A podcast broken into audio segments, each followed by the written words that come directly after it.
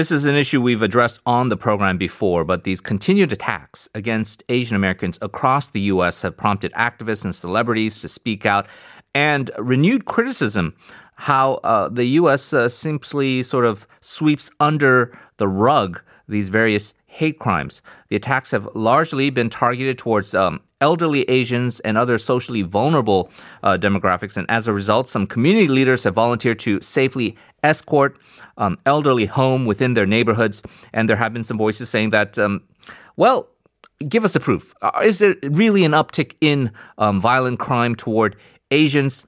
There are certainly individuals in the U.S. who are um, motivated by anti-Asian bigotry. Uh, we know that that sentiment has risen uh, during the COVID 19 pandemic, where uh, a large part of the population have blamed China and in turn Asians uh, for this um, virus. Let's get the um, opinion and analysis from somebody who's on the ground there, a community organizer um, advocating for the rights of Asian Americans, uh, William Lex Ham. He's an actor as well as community organizer based in New York, joining us on the line right now. Hello.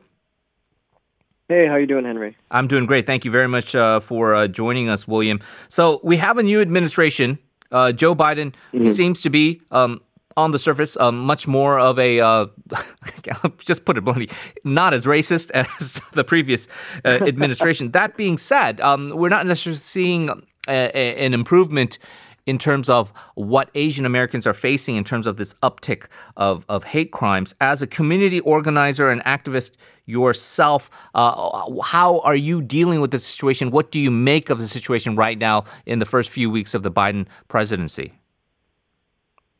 Yeah, you know, just because of a new presidency or a new executive order condemning the violence against Asian people, um, you know, it's not going to stop uh, the rise right now. You know, we have to take a look at you know what happened maybe to our Muslim uh, brothers and sisters and people who look like them. You know, Indian folks uh, after 9/11.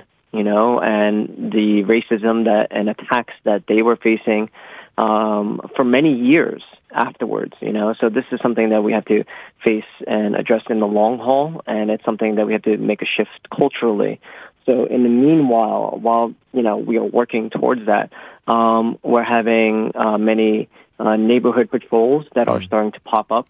Uh, just concerned citizens who are like you know tired of seeing you know these attacks happen over and over again, targeting our elderly. So uh, we have patrol groups that are popping up in the Bay Area, L.A., New York. Um, you know these places where it's you know majority Asian uh, you know, much much of the Asian population is, and where a lot of our elderly are just, you know, walking about, you know, just going about their day now in fear and anxiety of being attacked. Now, we can say that uh, at least the Biden administration, through executive actions and at least through their rhetoric publicly, they are trying to kind of. Mm-hmm uh, I guess, cool down the temperature a bit. But we have seen the past four years uh, with the Trump administration adding fuel to the fire. Trump himself, you know, uh, going after um, Asians um, in a in a quite racist way through various offhand comments and and even treating Asian American reporters uh, in a derogatory manner. Can you just talk about the past four years and how that kind of really brought to the surface maybe a lot of um, hidden or uh, sort of unspoken uh, racist sentiments of uh, the uh, white population? Yeah. So, you know, there's been uh, a negative conditioning against Asians for, you know, over a hundred years in our media. You know, the emasculation of Asian men right. in our media, um, the uh, the over sexualization of women in our media.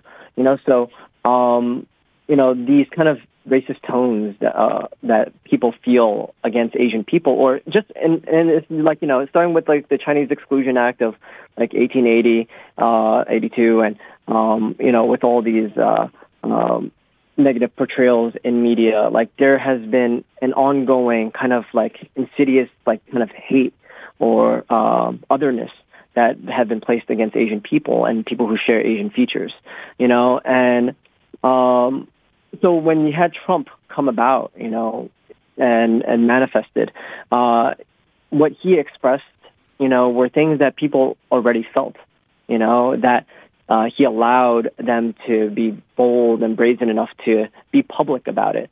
You know, so we've seen an increase in divisiveness throughout the past four years, um, and a lot of uh, tribalism, you know, uh, that has been brought about these past four years.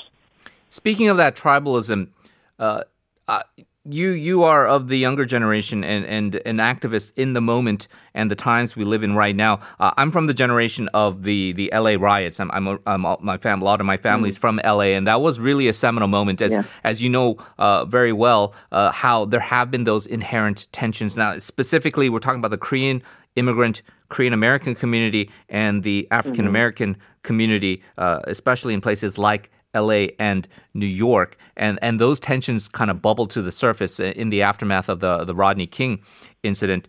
Uh, yeah. You, I know there's greater sol- solidarity, obviously, uh, right now with all of the groups, uh, including Black Lives Matter. Mm-hmm. But do you feel that um, there are certain cases where you, you still have to fight that sentiment? Why are Asians complaining? Asians have it better. They're the model minority, right? Uh, you guys are privileged, anyways. And um, or or do you feel that other groups, whether it's Latinx or um, LGBTQ or or uh, BLM, you guys are all kind of on the same side. You guys all get each other, and the struggles are all kind of felt uh, equally. Yeah, I mean, you know, it's hard to kind of paint a broad stroke against all, you know, the different communities. You know, there are definitely a ton of Asian, Black, you know, Latino, uh, you know, Indigenous people who are, you know, fighting for solidarity. But there's also a ton of ignorance as well. There's a lot of misinformation across social media that drives people to uh, be more ignorant of each other, to hate each other more. I mean, that's you know, was prevalent during the LA riots, you know, where the Korean community was pitted against the black community. Yeah. And even the uh, Koreatown was used as a buffer, right? So that uh, people who were upset uh, and rioting wouldn't get to like the richer areas of LA. Yeah. You know, they, they kind of completely abandoned K Town, Koreatown, to fend for itself, you know, causing even further tensions, you know.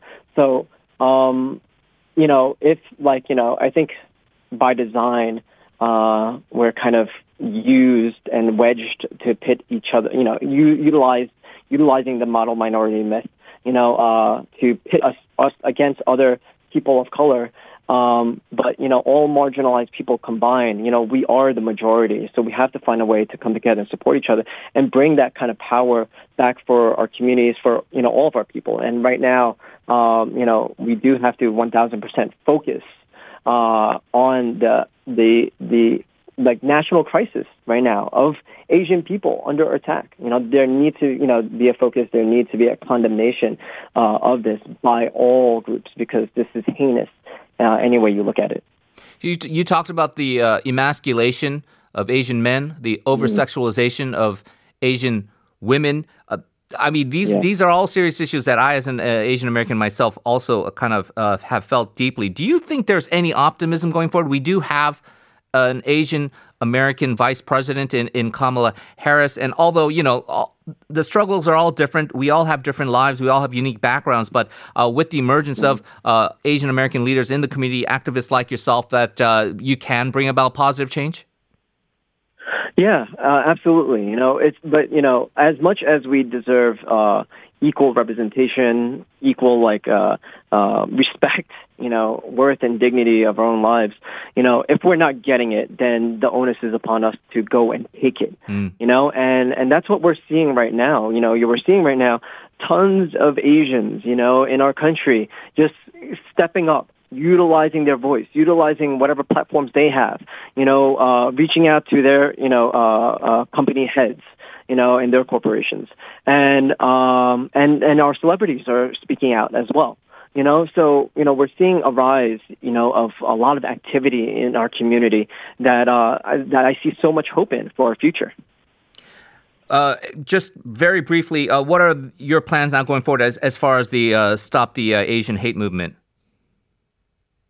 So um, yeah, I had started a uh, neighborhood patrol watch in uh, San Francisco's Chinatown. I just recently got back to New York, and I'm working to um, distribute personal alarms, you know, or sirens okay. uh, for our elderly. Uh, and we're also working to uh, organize the neighborhood patrol watches here in Flushing, Brooklyn, uh, downtown Manhattan, and um, also like elderly escorts. All right. Well, William Lex Ham, thank you very much for joining us. A uh, great discussion. Hopefully, we can have you back again soon. Talk about this in further detail. Yeah. Thank you so much for having me on. Have a great morning. That was William Lex Ham from New York. We're going to move on to the second hour after another check of traffic and weather.